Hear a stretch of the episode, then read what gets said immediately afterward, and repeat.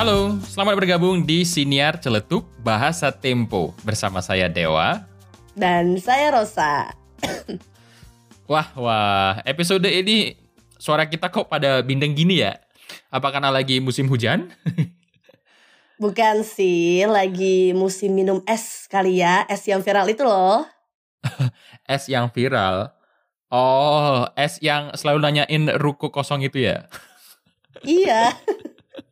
eh, tapi kalau liatin medsos, selain penuh sama es yang viral itu, entah saya yang terlalu mudah terbawa perasaan atau memang media sosialnya yang salah ya? Hmm, kenapa emang? Di beranda saya kok yang muncul berita yang bikin saya emosi sama komentar netizen yang emosian. Memangnya apa yang mengundang emosi? Beritanya atau komentar-komentar netizen? Keduanya deh pokoknya. emosi apa yang kamu rasakan saat buka media sosial? Emosi apa? Ya emosi, marah, geram.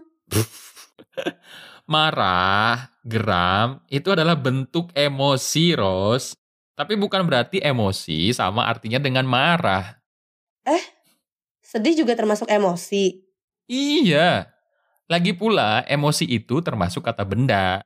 Sementara ucapanmu tadi maksudnya menunjukkan kata sifat, kan? Eh, uh, emosi termasuk kata benda. Betul. Sementara marah, geram, kesal, sedih itu kan contoh kata sifat. Hmm, berarti alih-alih bilang saya emosi, langsung saja bilang saya marah gitu. Mm -mm. Oh. Tapi memangnya apa yang bikin kamu marah? Oh, banyak. Contohnya ini nih. Mana tadi ya? Coba baca berita ini. Ribuan buruh protes perpu cipta kerja. Eits, eh. eits, eits. Buruh protes. Itu kan keliru, Ros. Keliru bagaimana? Kan mereka protes karena merasa dirugikan.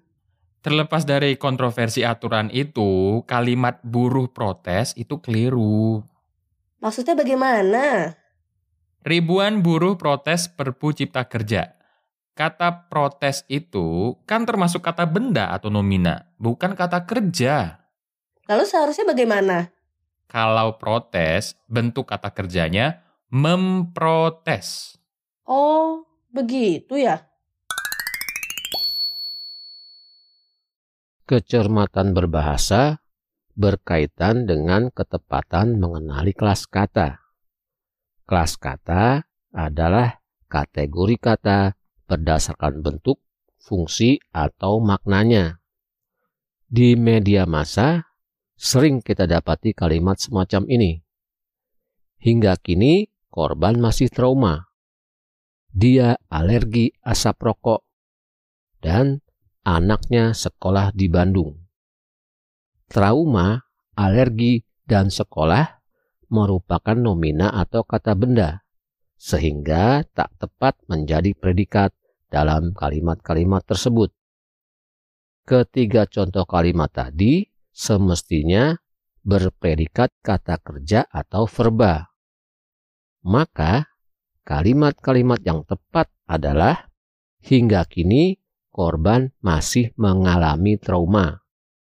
Dia menderita alergi asap rokok dan anaknya bersekolah di Bandung. Begitu pula kalimat dengan predikat kata protes. Misalnya kalimat yang disebutkan tadi. Ribuan buruh protes Perpu Cipta Kerja. Ya, semestinya predikatnya kata kerja, bukan kata benda.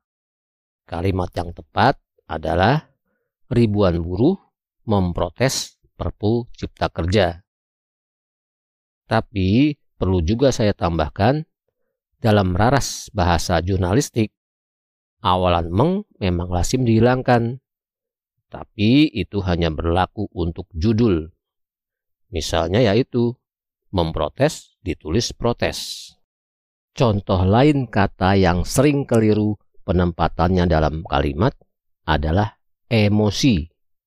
Misalnya, gubernur sedang emosi.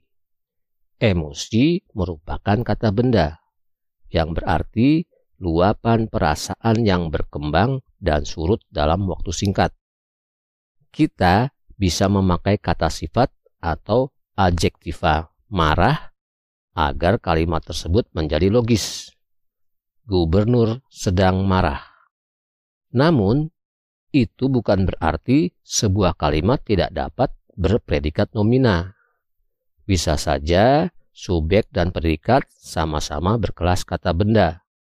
Misalnya, dia pengusaha atau mereka koruptor. Untuk menguji apakah kalimat itu logis, kita bisa menempatkan kata adalah atau merupakan di antara subjek dan predikat tersebut.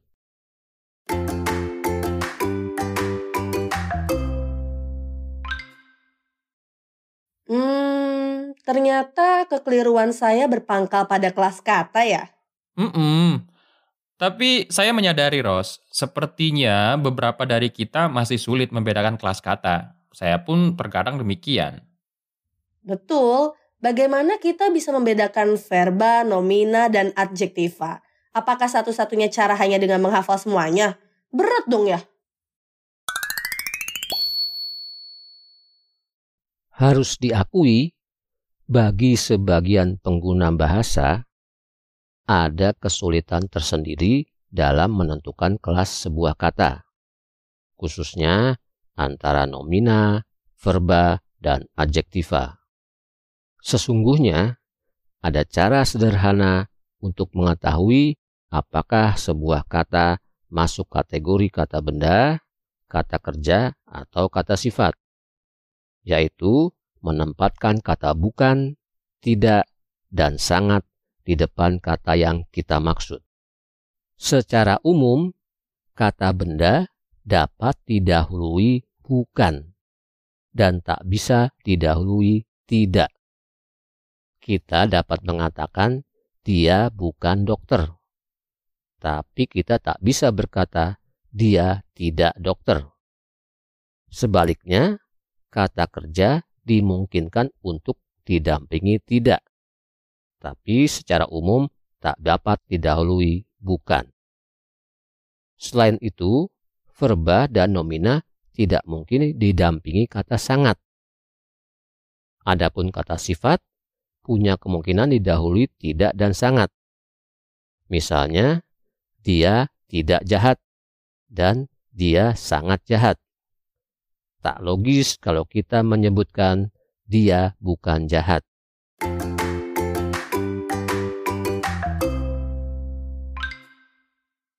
Nah, kelas kata seharusnya jadi pengetahuan dasar ya dalam berbahasa yang baik. Mencermati kelas kata seharusnya membantu kita dalam menyusun kalimat yang logis. Tapi terkadang hal dasar ini memang terabaikan. Iya juga sih. Soal penekanan kelas kata, saya justru baru memperhatikannya ketika belajar bahasa Inggris, bukan ketika mata pelajaran bahasa Indonesia. Berarti, semoga dengan siniar ini kita jadi lebih mencermati kelas kata ya. Iya deh, pasti-pasti. Oke, demikian siniar celetuk bahasa Tempo. Dengarkan juga episode-episode kami lainnya lewat platform siniar favoritmu. Topiknya ada tentang kolom soal bahasa, tips berbahasa, unek-unek dalam berbahasa Indonesia, dan banyak lagi. Dan jangan lupa nih, kesempatan berlangganan Tempo Digital Premium hanya dengan 99.000 setahun. Dengan berlangganan, kamu bisa leluasa membaca karya-karya jurnalistik Tempo, bahkan arsip majalah dari 1971. Langsung kunjungi s.id garis miring Tempo 99, huruf kecil semua ya. Atau bisa juga dengan cek deskripsi siniar ini. Oke, seperti biasa di akhir episode ada celetuk dari UU Suhardi. Selamat mendengarkan dan sampai jumpa. Sampai jumpa.